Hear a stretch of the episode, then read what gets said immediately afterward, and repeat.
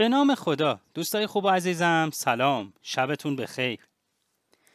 در داستان کوتاه خربزه تلخ میشنویم که غلامی اربابی داشت که خیلی ثروتمند و مهربون بود و به غلامش علاقه خیلی زیادی داشت و اون رو به کارهای سخت و سنگین وانه می داشت و با اون سر یه سفره می نشست و غذا می خوردن و همه جور خوبی برای غلامش انجام می داد.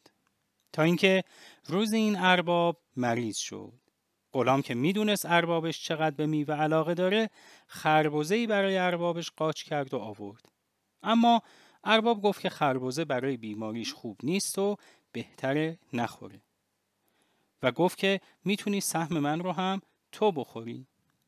غلام هم شروع کرد به خوردن خربزه.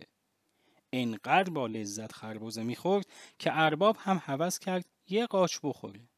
و از غلام خواست تا یه تیکه به اون هم خربزه بده. اما تا یه گاز از خربزه رو خورد، دید که اوه چقدر تلخه و سریع اون رو از دهنش بیرون آورد و رو به غلامش کرد و گفت این خربزه که خیلی تلخه، تو چطوری اون رو میخوری؟ غلام با ادب در جواب اربابش گفت قربان، من توی خونه شما میوه های خوشمزه و شیرین خیلی خوردم و لذت بردم. حالا درست نیست که به خاطر چند قاچ خربزه تلخ ناسپاسی کنم و از تلخی اون به شما شکایت کنم.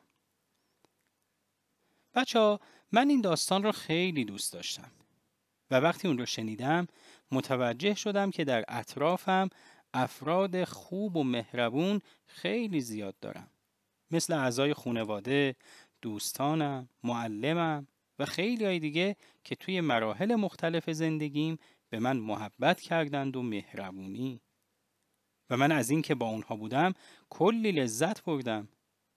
منو کمک کردن که بزرگتر بشم و رشد کنم.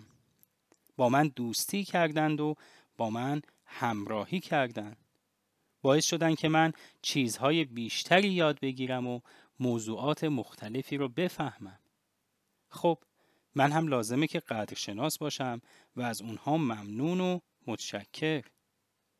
و مثل غلام قصه‌مون، اگه روزی خربزه تلخی از دستشون گرفتم، بدون اینکه به روی خودم بیارم و بدون اینکه از اونها دلخور باشم، بهشون محبت کنم و مهربانی. خیلی ممنونم، شبتون بخیر.